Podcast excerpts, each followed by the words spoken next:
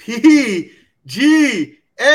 Nation. We are back. It has been a while. I've missed you all. I'm excited for some more golf. We got the Sanderson Farms heading to Mississippi. And actually, I heard that this golf tournament is being sponsored by Brett Favre's welfare money. So uh, we're in good. I'm sorry, that was a cheap shot. I apologize, uh, but I'm excited to get back into the swing of things with golf. Spencer, how you doing tonight? I am doing well, Joel. It's exciting to get back going on this show. As you said, we've missed a couple weeks on it, but uh, you know, these next two or three months, they're they're going to be interesting because, like I, I mentioned this on a show that I was on yesterday. I kind of would compare this to the preseason in football, where you have a lot of new guys coming in. You're going to have a lot of stats on these Korn Ferry kids that, as time goes on, they'll normalize a little bit more. And there's some people that have better um, information when it comes to it than I do. Like I'm using PGA Tour stats. I don't try to run numbers from other tours just because I don't think it like quite equates in the direction that I want it to with it. But um, you know, that's something I would keep in mind when you are running your data is that some of these kids that played well at the Fortinet, you're going to get better grades on them. And the guys that missed the cut, you're going to see like a player like Justin Suh, who's going to drop down in a model if you're just using that one tournament. So uh, just keep that in mind as you do it. And I think it's going to be uh, an exciting next couple months as we figure all of this out. I think it's fair to say, like for me, I put just overall just less stock into the numbers because they're so early in the year. There's so many guys coming playing on different tours. As like when it will be, you know, mid-season form and we have everyone at full field, you put you can put more into that because you kind of know those numbers are more uh, yeah. accurate. Yeah, I would agree with that. David, how you doing tonight? I am both good and frustrated, Joel. If I'm absolutely honest with you, I have to share with you guys that I've just found out about five minutes ago that one of the main bookmakers that I use has blocked me and restricted my account. So now well, I'll make you a deal. Hold on. Don't mention their name. If they give you your account back, we'll mention it on there next time. Exactly. If they give it back. They give it back. So um, I'm now getting slowly trimmed and trimmed in, in places where I'm actually able to to back these, and um, I guess that means that I'm doing something right and I'm annoying them, which is always a good thing. So um, look, you know, come over to Win Daily where we win so much money that the bookmakers won't even take our bets. The goal is to get one of our subscribers banned, right? You so much, you get banned. So that's our next goal. You guys let us know when you get kicked off a book. There'll be a big reward. I promise you. uh, on the on the positive side, exciting news is that I'm in. I'm actually going to be in the United States on the ground next week for five days in Los Angeles uh, with family holiday off the back of that, this is how much of a sick golf fan I am. I am flying at 9:30 in the evening on the de- on the red eye to Las Vegas for 18 hours in Vegas to watch six hours of the Shriners Children's Open in Las Vegas. So anyone who's in Vegas at the time wants to come to a PGA Tour event, hit me up. Um, Twitter, Deep Life Golf, send me a message. It'd be great to to meet some of you in person. And obviously, we're also sending you to do live scouting for the upcoming. Exactly. That's what yep. we do here. At Purely in town. Yeah. Exactly. Um, as you guys have probably noticed, our trusted leader, Sia Nejad, cannot make it tonight. He's getting the night off, but he will be back. He will be back soon uh, for our next draft cast, so no worries there. Now, for tonight, we're going to dive pretty quickly into the draft. But before we do so, as always, we will provide you with the best course breakdown in the industry. Spence, what are you looking for in the course this week? So I think I said this in my Rotoballer article, but sometimes things are made more complicated than they need to be for an event. So sure, the metrics are frustrating from a handicapping perspective when we look at totals that are six to nine percent above expectation on a standard track with the flat stick. But the key to success likely comes down to have everyone performs on the four par fives and singular short par four that is under 350 yards. A staggering 59% of the projected production allotment comes on those five chances meaning 27% of the holes will account for nearly 60% of the winning score. When I started the week, I initially thought distance off the tee would be something that I would weigh extremely heavily since narrow fairways and non penal rough stuck out like a sore thumb. And for what it's worth, I did place more weight on it than accuracy when creating my total driving metric. But my model is really basic in the sense that I'm trying to define direct corollary points and mostly diminishing factors that were secondary. So I started my model with 30% on that short par four plus par five birdie or better combination. I don't need to discuss the importance of that again since I just did, but I wanted to find golfers that could perform on those five chances. Most players that couldn't had a hard time overcoming such a significant weight in my model. I placed 25% on a weighted recalculation of strokes gained total. I mostly stuck to historical trends of how scoring has been produced at the track, but 40% came from weighted Bermuda putting. That is as much as you will ever see from me. 30% was given to all proximity totals at the course over the last five years. 18% looked at the Ross principles that do provide some undulation to these greens. And then the final 12% was my total driving number. That total driving metric did take a 70 30 split of distance over accuracy. I did three strokes gain categories for 10% each. That would be strokes gain total at easy courses, strokes gain total at Donald Ross designs, and then strokes gain total on fast Bermuda. And then I wrapped it up with 15% on a weighted par three plus par four scoring. I looked at some of the more challenging holes and attached bogey avoidance numbers and took the more accessible chances and tried to account for the remaining 40% of where the scoring chances do occur. So it's essentially a course where five holes have most of the impact. And then putting shoots through the roof in scoring dispersion when comparing it to an average venue. Well, there you have it. Uh, if you want to get an edge, that's where you start understand the course, understand how to target golfers for this week. That's probably one that you'll might want to rewind, play again, make sure you get all the information. Uh, but you're also going to want to see the draft and see who we're targeting, which we're going to dive into right now with. I guess it's not technically the first draft of the season, but it feels like it to me. So I'm so I'm pegging it. The first pick of the Sanderson Farms draft. Spencer, you are on the clock. I'm going to take a very simple approach to this. I'm going to take the player that's the highest projected own golfer on the board at Sam Burns at 10,700. And Joel, this is something that you and I talk about quite frequently. And I think this is a really good example of that. I don't know what a proper price would be. Like my model thinks like I run things more from a sports betting perspective than I do on DraftKings when I look at some of these numbers. So, uh, essentially, like the best way to put it would be Sam Burns is twice as likely in my model to win as the second person in it. And when we look at the pricing, like we just run it down the board, the goal is 10,400, JT Poston 10,200, Henley 10,100. Either we need one of two things here. We either need Sam Burns to be like 13,000 for us to get off of him, or it would have to be a 50% ownership mark, which I mean, that's an extreme example of it, but you would need something to where it's like, okay, there's no way I can get the Sam Burns. If we're looking in Burns is 20% in my model and you know, a guy like Henley or Poston, they're going to be 15 to 16%. I'd rather just go to the player that does have twice the win equity that I can find. And he's kind of number one across the board in every single way that I looked at it from a statistical perspective. And I'm not worried about a President's Cup hangover with him. Uh, we saw Homa just go back to back recently. I wouldn't be surprised if Burns goes back to back. I don't think 10 to 1 is a conducive number when it comes to an outright ticket, but I don't have a problem with the 20% ownership with him. And there's enough ways I can get unique underneath. Yeah, I agree. Again, he would have been my first pick. I don't think they priced him up. The biggest reason why, also, where I think that price being high doesn't matter, is because maybe there's five guys. After that, I put everyone in a very similar. I mean, you drop down to this 7K range, and there's guys in here that I prefer over the 8K range. So you're getting into waters where you can pretty much play who you want, right? And so if you if you think that Burns is the best golfer, it's a no brainer to go get him. Yeah. All right, David, you are on the clock. Yeah, look, I, I, I personally I prefer probably a different build to this this week, simply because Burns is just so clearly the class of this field that I do think he does attract that really high ownership, and he also attracts a lot of salary cap as well.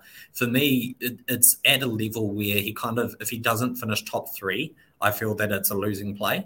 You know, I really, you know, I'm expecting expecting one of those top finishes or a win. And, and he very well may do it. I mean, he's obviously the class of the field, so I can obviously see that play.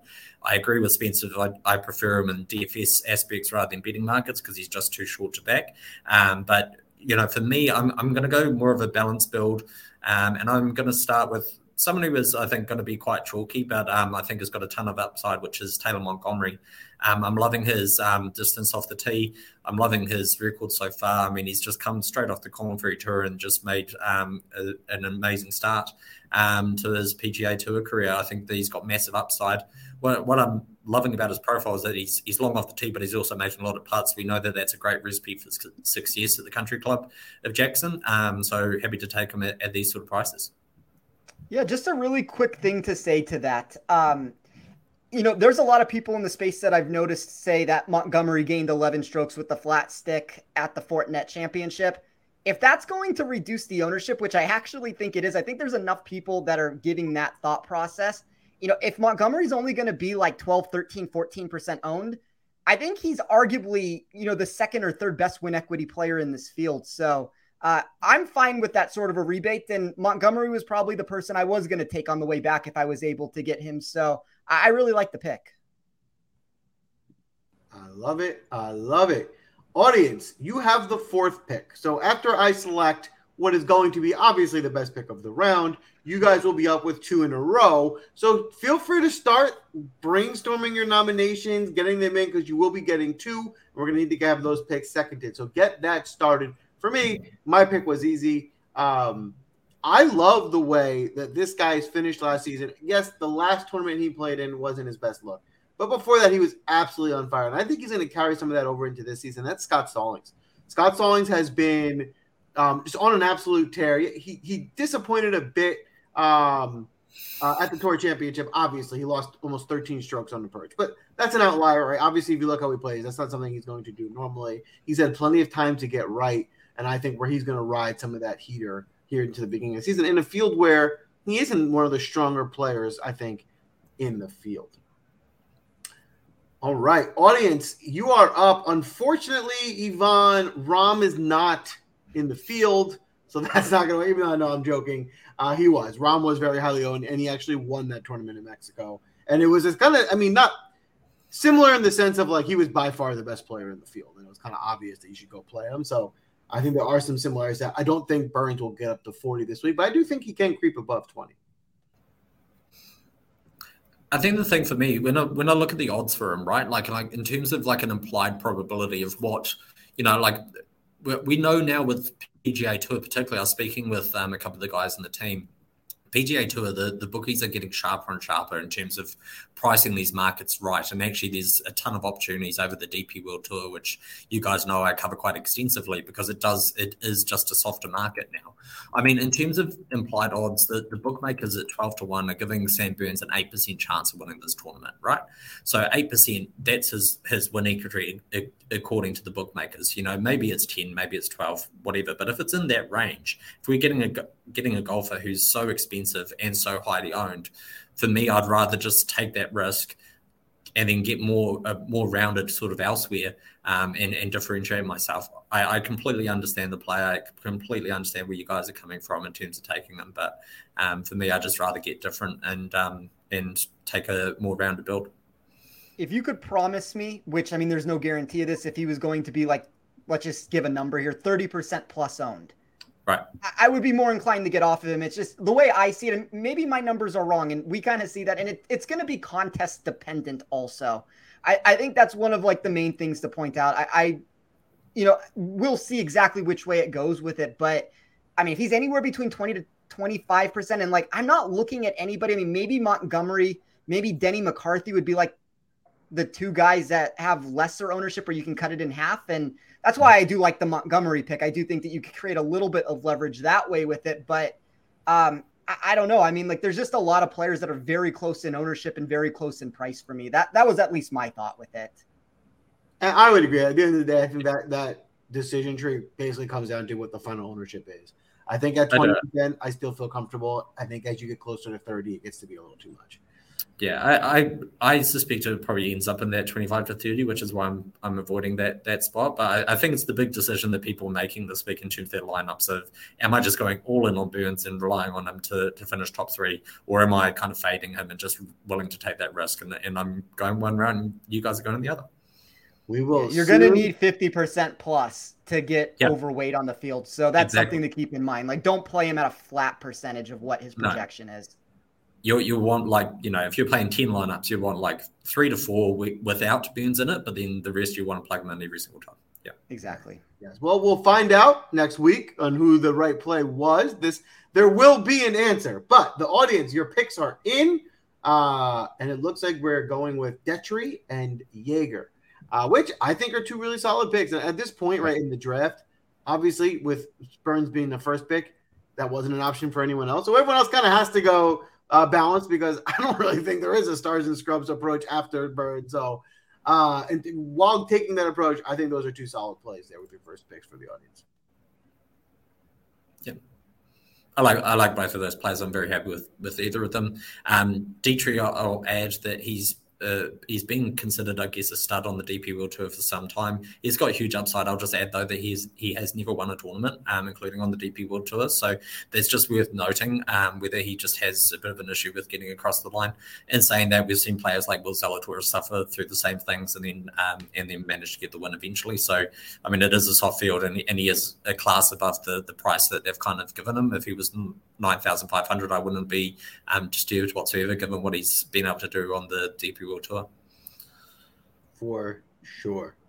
With my second pick, I'm going to go with the guy who ended up being the number one player in my model. And I will admittedly say my model, I put less stock in. I don't put that much into it, but I just think it, it makes sense here. And that's Emiliano Grillo. Um, again, it's similar kind of thought process with Stallings, right? He, he finished the season on a heater. And the biggest kind of question mark with Grillo is typically can he make putts, which is going to need to be the factor here this week. I'm banking on the fact that that putter came alive, you know, at the end of the season last year, where he really started to make putts. And if he can carry over, I mean, he gained strokes putting in his last six tournaments. So if he can do that again coming here, I think he's going to play great. But that's going to be the deciding factor. He's got to make putts this week for him to compete. Yep. Yeah, I mean, look, I, I had I had Grillo last week, so in typical fashion, here he's bound to play well this week.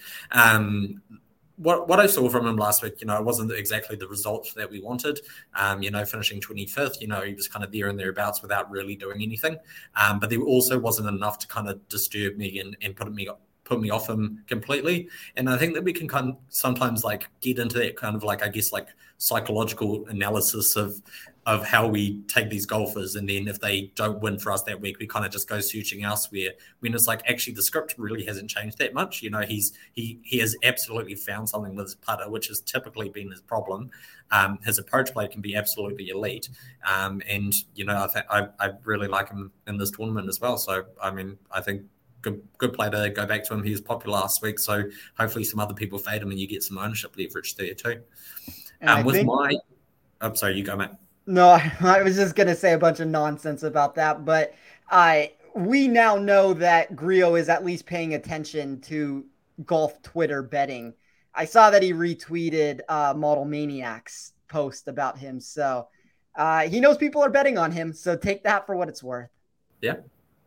My, hey, maybe it makes him take it more seriously. You know, maybe he's like, actually, I've got to take these. Uh, you know, let's face it, Sanderson's is um, is a weaker field than even the Fortinet was. Um, so you know, it's these guys need to have some sort of motivation to get up for, for this event. You know, you know, maybe it's Model Maniac, maybe he's the motivator, maybe he's the the secret source this week. Who knows? So um, yeah, look, I, I, I, do like the play, and you can you can maybe even play a President Cup angle if like you know he's just watched the event. You know, he probably has ambitions of getting into that, and there's there's some windows and opportunities there now, so could put some fire in him. For me, I'm kind of going to go down that route um, a little bit in terms of that narrative. Uh, I, I, like Detry for that narrative as well. Of like Ryder Cup spots are coming up, and we've just seen Guido, um, Migliozzi, and Rob MacIntyre, who are kind of in the Europe window, um, play well, and kind of in that President's Cup narrative of a player who I think has the talent to do it if they eventually get there. Um, would be Dean Burmester. And so I'm happy to take him at 7,600. My, my reasoning for that is on he, he's extremely long off the tee. He can also putt extremely well. What, what I do like as well is that he's played very well on these um, courses with large green complexes. We've also got Zoysia um, rough around these um, greens as well. That's typically seen in South Africa very heavily. They do use it a lot. So um, you're you've got kind of like a different grass to a lot of other tournaments um, being played this week. And I think um, that um, South African kind of um, agronomy may actually benefit him here this week as well. Yeah, I, I love that play. I think Burmester, like in an ideal world, I was going to start my lineup Burns, Montgomery, Burmester. So um, I really like the start of your lineup, and I'm kind of scrambling now, trying to figure out what to do. Well, Good. Spence, while you scramble, I'd like to welcome Sia to the chat. He didn't leave us high and dry. He came in. He's contributing to the pick. So, Sia, thanks for joining us tonight. Coach, I see you're in here. Yvonne, Brian, appreciate all you guys tuning in for the night. Uh, but Spence, unfortunately, you are still on the clock, and we're going to need two picks. Well, I don't know what kind of salary this leaves me, but um, I will start.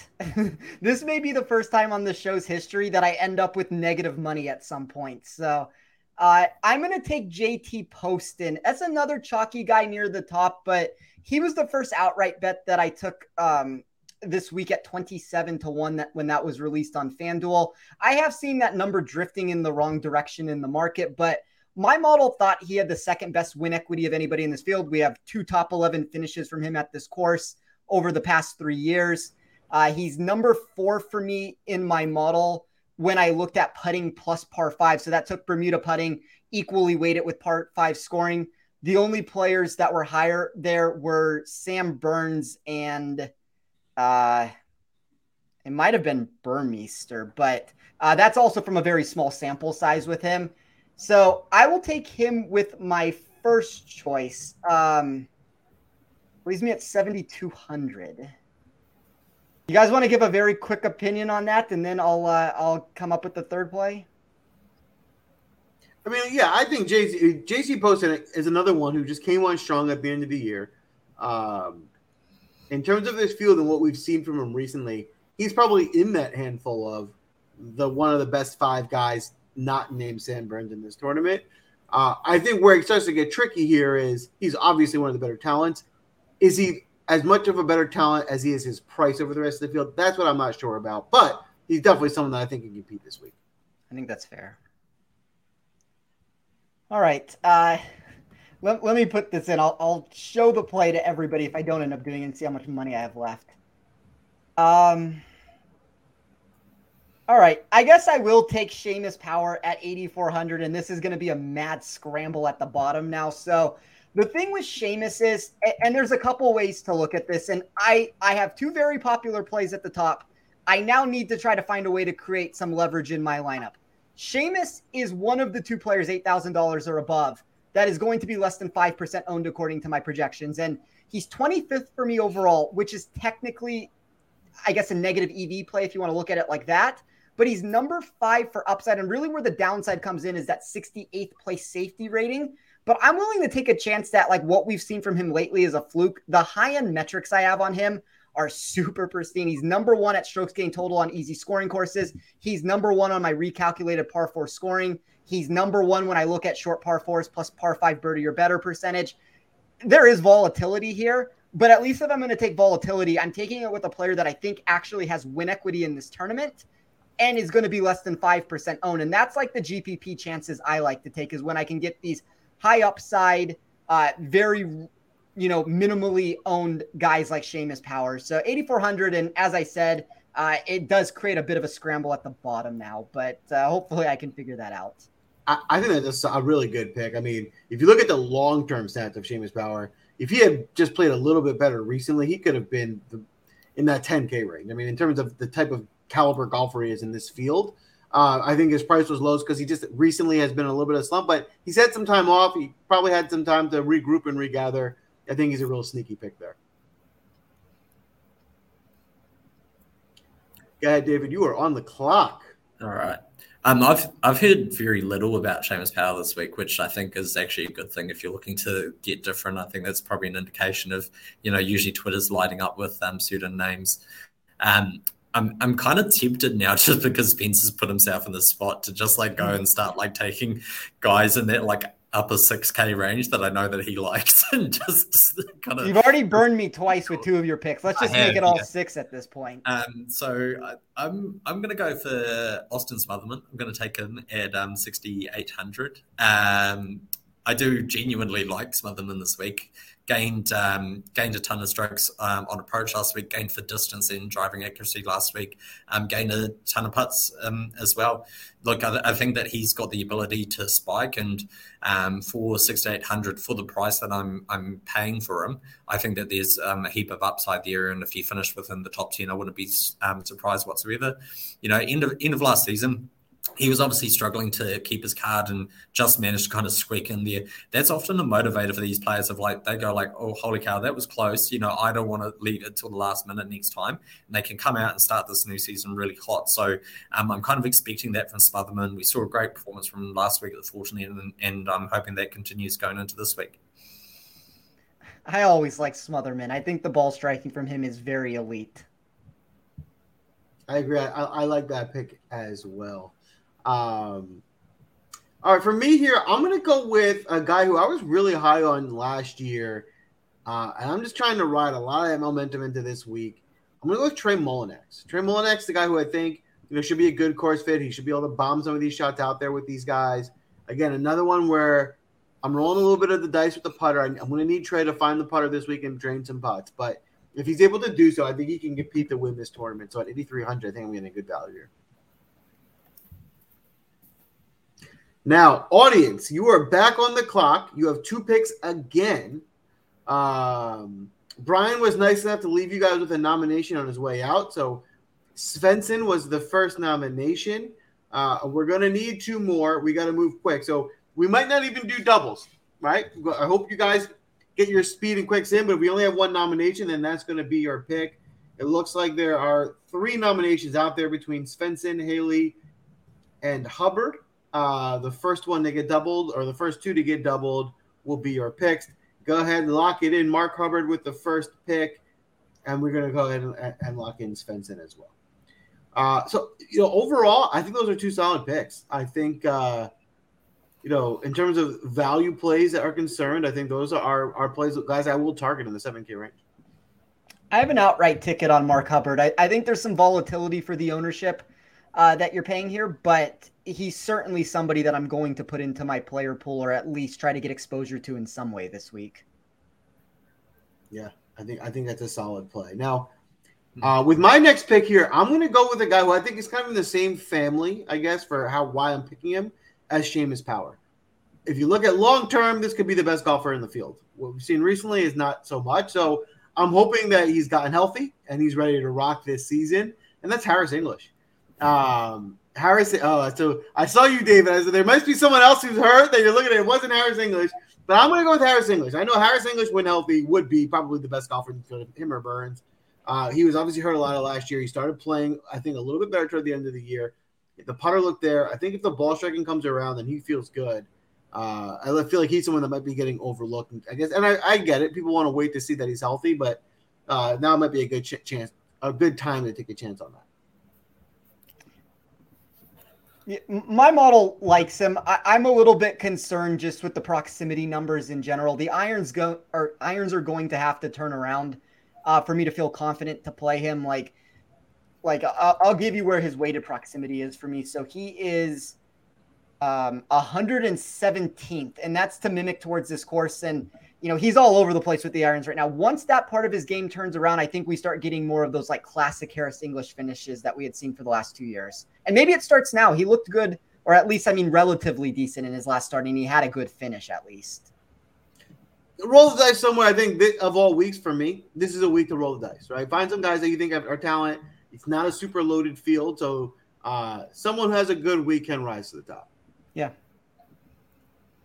All right, David, you are on the clock. All right. The, the reason for my reaction is that I thought that you were about to take this uh, this golfer. He was also someone who um, last season started off really hot and then began to fade and, and had some injury concerns. But I think is again um, got a ton of upside, and I think that for the price that we're getting him has that kind of elite level performance in him, which is Gary Woodland at 8100.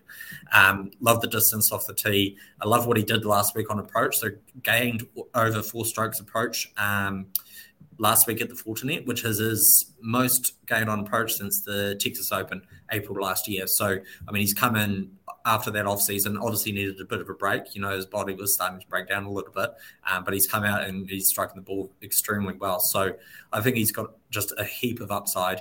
Um, obviously, we know that that he's um, he's got that elite level game in him. So um, happy to take him there at 8100. Yeah, I, I noted in one of my articles this week that Woodland had gained in all the critical strokes gain metrics over his last three tournaments. He just hasn't done two of them, uh, or more than two of them at the same time. So if at any point he can complete like the full picture of what he's trying to do, I do think Woodland has potential. I do believe this is a good course fit for him. Uh, so I kind of like him as a, a shot in the dark. Hope that he's turning it around at 8100. But uh, I will move us into the next play. And this is a golfer I really like this week. It's another spot that I can get different. It's going to be Vincent Whaley at 6,600. He's probably my favorite value play on the board. I have a top 40 ticket at, on him at, I believe, plus 360. He's the number two player in my model when looking at putting plus par five birdie or better percentage. Uh, he's ninth in overall birdie or better percentage, and he's eighth in those short par fours plus par five birdie or better percentage ranges. I know the course history here hasn't exactly been what you would be hoping to see, and the form that he's bringing in is three straight missed cuts. But that's one of the reasons why the ownership's down. It's why we get the $6,600 price tag, and he has made three cuts in a row at this tournament, even if we're talking about a 65th, 64th, and 45th place finish. I just think that there's a little bit more upside there that might meet the eye. And at this point, I probably just have issues with taking this guy almost every single time that I have an opportunity to. I'm going to take Patrick Rodgers at 7,100. So back to back miscuts at this tournament, back to back miscuts on tour. Uh, I did diminish some of the driving distance and, and, you know, some of that that was coming into play, but uh, my model likes him as a very slight value and sharper markets out there really love him. And I'm not going to miss a Patrick Rodgers week. I love it. I, I know you love yourself some Patrick Rodgers. Um, you've proven that over the amount of times you drafted him. I would I would love to see where he falls in your most drafted players because it's got to be top five. He's got he's up there. Um, but uh, overall, I think those are two solid solid picks. Yeah, I would think him and Doug Ghim, and I've gotten off of the Doug Ghim train lately. So it might be Patrick Rodgers with just, I mean, I am persistent if nothing else. Like he misses every cut for me, and I'm back the next week ready to roll again. Loyalty. Yes. Well, we know that with me and the players that I back. All right, David, you are on the clock. Yeah, and I and I can relate to that. I think anyone who's in the uh, in this game has uh, gone on the dog the Doug Ghim train at various points in their uh, in their tipping career because um, he just always profiles out so well for approach and then just can never make you a putt. And it, yeah, the most frustrating golfer because you just know one day he's just going to do it and just pop for one week and finish first because that's that's kind of the upside that we see with him. Um, I love both those picks. I actually really like Vince Whaley as a um, as a value play as well. I think that, um, as you said, he's made three consecutive cuts here. So you know, in the context of the general form that he was bringing in um, and the standard he was playing at there, that's actually you know pretty decent um, incoming form for him. Um, for me, I've got a ton of money left, and there's you know a couple of ways I could play this. I could leave a, a bunch of um, money on the table. Um, but I'm I'm going to take um, Theegala. I'm going to go right up to the the top of the board.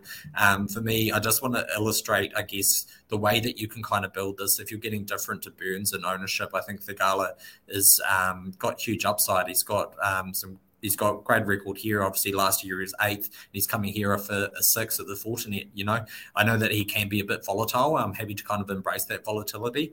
Um, but you know, he's got great incoming form great history here. Um, and if I'm getting him at, you know, a fraction of the ownership of what Sam Burns is going to be, I'm quite happy to um, differentiate myself at the top of the board there. I like Theegala little bit for one and done contests also if you're trying to get unique. That might be another interesting way to play him. That's true. Yeah, I like that. Like I think again, the talent's there. Certainly one of the better plays players in the field for this week. Um, for me, I'm gonna go with uh, with my next pick. I'm gonna go with Luke List. Uh, I need to go a little bit of value here. I'm, I'm looking for the profile of a bomber. I, I, guess I didn't do this on purpose. I didn't plan it, but I guess there's a trend that I'm seeing where I'm not necessarily targeting great putters. I'm going to pray for the putters. Obviously, that's what we're going to have to do here. But we have seen. Luke List is a guy that's capable of getting a hot putter from week to week. It's not consistent, but he does find it some weeks. And so I guess that's what I'm banking on with, with Luke List here this week. He's gotten a second and a 17th here before. He also has a few missed cuts, but he's shown when he's playing well, he can do really well on this course. So at 72 300, I, I like my, my value play there. Yeah, markets like him also. All right. And I and I picked uh, Luke List last week, and he decided to become captain of Team No No Putt alongside Brendan Steele again. Um, so I mean, standard um, standard performance will be that he comes out and finishes top five this week. So it's a great play. Yeah, exactly, exactly. Audience, you are on the clock, Yvonne. We appreciate you. Henley is the first nomination. We're gonna go ahead and lock him in for you guys. Um, and you have one more pick. And what? How much salary remains once Henley's in the lineup? You have 9100, so you have the top of a board. If I'm looking up here at 9100, you know the best options available. Davis Riley, who you guys know I will go back to as many times as I have to. Sepp Straka, Adam Hadwin, and there's a few options in play here. Even Taylor Moore at 8500. So there's a few guys that there are some decent options in this in this range for you we are going to need a nomination, or uh, we're going to have to pick, and we'll basically go off the the golfer that basically uh, makes the most sense for your salary. Uh, but we will give you maybe a few more seconds to get your final nomination in before we have to round out your roster for you. Audience, I love you guys. I've missed you, but this is a pathetic showing. We need some, we need some nominations, and we need them quicker. You guys have been way better. All right, Mark, I appreciate it. You're on Straka. Uh, I think Straka is a good pick. I mean, listen, he played really well to end the year. Um, I think there's, I think you said there's a lot of reasons to like Straka there. He's been doubled, so Straka's the pick. Um, we've seen Straka has upside. I mean, he can get hot. He can really play well in a tournament. Um, I like what you guys did there with your final pick. Yeah, I, I don't dislike it either. I, I, if I'm directly choosing between the choices, I don't know. I mean, it's tough to say. I was to say I like Davis Riley more, but I hate what's happening with the Davis Riley ownership. That has gone out of control at this point. And it's not like we necessarily have a guy who's super safe in him. Now, my metrics did have him as the only player in this field that was top 40 in every single category that I looked at. But I think Straka's upside's interesting. I think Hadwin maybe has a little bit more upside here than you would normally expect. But any of those three choices, I mean, I could buy into any of them. Yeah, I- am with you. Um, and I agree with the, the, sentiment. I think I prefer Riley as well, but if it's a big ownership play, it's not a big enough margin where for ownership I'd go to Straka if, if that is the case. And it looks like Coach really, really wanted Haley. So, Coach, we apologize that you didn't get him. In fairness, Coach, there was a delay in getting a nomination. You could have nominated him earlier. I probably would have given it to you. You took a little too long. Um, we'll see how it plays out. Come back next week, Coach. If you were right we will remind everyone that you tried to take him and you were wrong and it didn't come out. But if you're wrong, we'll remind you. You good thing you didn't get him. You're lucky you missed. So come back next week. Let's check the results. While we're there, feel free to smash the like button. Give us a follow on YouTube. Um, it definitely goes a long way. To round out my draft, I'm going to go with uh, Callum Tarren. Callum Tarren was, is a guy who, you know, listen, it's my last pick. It's, it's a value play. Uh, but he's a guy who should be a course fit. He can bomb it out there. He came on strong at the end of last year. I liked his current his form. I think he's a guy that you know, as unfortunately due to LIV, the fields are getting a little weaker. I think that's going to benefit guys like him. I think he might be a guy you might see a little bit more often this year, popping in some of these tournaments. So I'm going to start with this here at the Sanderson, and, and I'm going to stick with him at, at 6,900. I like Tarren. I like his distance that he brings for a course like this for sure. Yep, no qualms for me. I, I like him as well.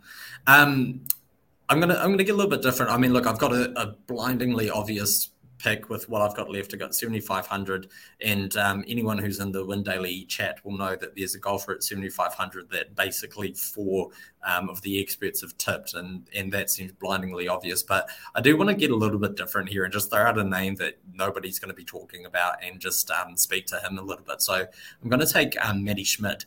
Um, so Matti Schmidt's been um, been playing on the DP World Tour mainly. Um, so he's a, a, German golfer. This guy had like an absolutely sterling amateur career. ton of wins, just consistently in the top 10 throughout his college career. So um, even though he's German, he's very well acquainted with playing over in the US. Um, what I like about him is he's got plenty of distance off the tee. His weakest element of his game is is around the greens. Now, when we're looking at these green complexes that are like 6,200, 6,500 kind of square foot, you know, if he's missing greens, we, we're kind of going to assume he's going to be out of contention anyway because he's just, yeah, he's just you know, if you're missing those, these bigger problems to, to worry about other than his, his chipping game. Um, he can be absolutely elite with his approach. When we're looking at last year in terms of some of his results, you know, third at the Steyn City um, Championship, that was a, a performance on um, huge greens as well. Um, Dean Burmester was very strong in that event as well. So I, I, if I was looking for like a lean in terms of like a DP World Tour kind of course fit, that kind of fits that profile here. Um, he had an eighth on the Barbasol, which was his um, one of his two PGA champ, uh, PGA Tour events that he played in last year as well. Um, and he's just come off a, a, great week where he was gaining just a ton of shots off the tee, um, over four strokes gained off the tee, grading for distance um, and gaining for accuracy on the field as well. So I see really big upside with this guy. Um, he's got a huge career ahead of him. You know, he's only 24, and with a player like that, I'm happy to take a risk on a young golfer. You know, and, and sorry, coach, to compare him to someone like Haley, who like kind of is. You know, it's like he's he's gone through this this long period of being on the Korn Ferry Tour and never really made it. It's like if he was going to make it, he kind of would have done it by now. Whereas I've got this young kid who's 24, who's had an amazing amateur career, and this is his first shot at the big time. Um, I'd rather take that risk on the young talent coming through um, personally. And, and so Matti Schmidt's a name that you won't be hearing much. I'm sure his ownership's super low as well. Yeah, I know I keep kind of pointing out the same thing over and over again, but uh, Schmidt is a player that a lot of people seem to respect this week. I, I think that that's noteworthy. I love it. I love it. It's a good, nice, sneaky play there. They, I should come with some, I would think, moderate ownership. Um, all right, Spencer, how are you wrapping us up tonight? So there's three players for me. The two that I'm not going to take, and I just want to mention them: Mackenzie Hughes. Um, I really like Hughes this week. I think he can provide some value. Rory Sabbatini on Donald uh, on these types of courses has been really good. Um, historically, but I am going to go with a golfer that I have to be honest, my model doesn't know a bunch about him. I don't have a lot of stats. I watch videos of him. He was on the driving range. He's hitting the ball backwards. He's finishing with one hand through his follow swing, uh, follow through swing with it. Um, the one thing I'm going to say to that is there's a round one matchup where Carl Yuan is plus 100 against Taylor Montgomery. If they're putting him in a matchup against Taylor Montgomery and he is not a massive underdog, I am going to trust what some of these markets are saying. I'm going to take a shot on a player that I don't think a lot of people have a, a bunch of good statistical data on. And I've seen him as low as 55 to 1 to win this tournament at some of the sharper books in the space. And uh, I wasn't able to get there just because, if I'm being honest, I don't have enough data on him where I felt comfortable. But from a DFS play at 6,900, I think that there's potential here. I love it. I love it. That is a wrap for the draft. Don't forget to follow us on Twitter. Let us know what team you think is going to win, who has the best team. Um, we're going to follow along all week. We'll report back next week, but we like to hear your opinion on it first uh, and who you're voting for for the win. Comment on Twitter as we post our lineups. And don't forget to hit the smash the like button and give us a follow as well. But we're not done yet. Before we go home tonight, we have our outright winners and first round leaders. And hold on, wait for it. There we go. Um, we're going to bring those to you now. We'll start off in the outright market. How about you, Spence? Who you like in the outright market? I took JT Poston at 27 to 1, Davis Riley 45 to 1, Dean Burmester 65 to 1, Seamus Power 65 to 1, Mark Hubbard 110 to 1, Rory Sabbatini 150 to 1. I mean, I guess you could make an argument that he technically should have been my pick based off of that. And then Vincent Whaley 250 to 1 this week. I love it. I love it. Who are you looking at in the outright market, David? Uh, look, I, have got a couple of names. Given uh, given what's happened with the bookmaker with me today, I'm not going to give you everything out. I'm going to going to save some. I'm going to hold something back for uh, the Win Daily chat because you know we've got subscribers in here who you know five ninety nine a week. By the way, at the moment on promotion with with one month free for all sports, including NFL, is amazing value. So make sure you check out um, my Twitter handle if you want to take um, advantage of that. Um, look, I'll, I'll, give a couple names. I, am on Burmester as well. Um, that's that's a number that's definitely in there for me. I really like Alex Smalley. That's on my radar as well, um, and Gary Woodland um, as well is on my radar. But um, I'll, I'll say that my my one and only um, well, my first, sorry, my first click of the week was Matti Schmidt um, because I got him at 150 to one, and for me that's just such huge value for for someone that I'm pricing in my models at about 110 to one is fair odds. So um, I think he's got a ton of upside, and the 150 to one um, is great value. I love it. I love it. For me in the outright market, my, my long shot is going to be guy I drafted, Luke List, at 80 to 1. Second before, I think he's the type of guy who has enough upside where with a hot putter he can win the tournament like this. So uh, it's an upside play. I think I like him probably more so in the outright market even than as a DFS play. I also in my more uh, realistic, higher odds um, tickets. I like Trey Mullinax at forty to one and Davis Riley at thirty-five to one. Now, before we're done, we will give you our first round leaders. Uh, see if you're still here, feel free to drop them in the chat because we know yours have been hot as anyone. But we'll start with you, David. Who do you like in the first round leader market? Yeah, so um, I like Vince Whaley. Vince Whaley, I'm getting at 125 to 1. Um, I think that's great value. Matti Schmidt, again, I'm getting 110 to 1 on that number, so I really like that. Matthew NeSmith's showing that he's got upside, and um, at 90 to 1, that's a good number as well. Um, Dylan Frittelli at 90 to 1, I think, has got upside. Um, and Stephen Jaeger at 80 to 1 as well has got some, um, some benefit to him, too. I love it. I love it. How about you, Spence? Who are you looking at for the first round leaders? I'm going to follow suit with what David said a little bit, just shifted over to the first round leader market. So Alex Smalley, 75 to 1. Gary Woodland, 65 to 1. Those are two players I'm trying to gain exposure to. I also have Vincent Whaley at 125 to 1. I took Joel Dahmen 130 to 1, Seamus Power 55 to 1, Dean Burmester 65 to 1. And then I took Rory Sabbatini at 110 to 1. I do want to note he's the only afternoon guy of the group. Uh, but I thought 110 to one was too good of a number for me to pr- pass up. I think I think that's fair. I love those plays. Um, for me, I'm I'm going a little funky this week. I'm going with a real hair mary. I'm really shooting for the stars. Um, I'll be honest with you, the guy who I'm going to take has been poor recently, pretty bad actually. But he's a way better golfer than what he's shown recently. Maybe if he puts it together this week, they just to get 250 to one for just winning one round for this guy seems way too big, and that's Garrick Higgo. Garrick Higgo is a guy we saw, you know, shine. He won a few tournaments last year. Uh, I mean, he's been pretty bad recently. He's not in great form, but to get 250 to one for him to have one really good day, I'll take those odds. I think that's a really big number. So I'm going to balloon that one for my one first round leader bet this week. That's a wrap. We got it. We got it into you guys in uh, about 45 minutes.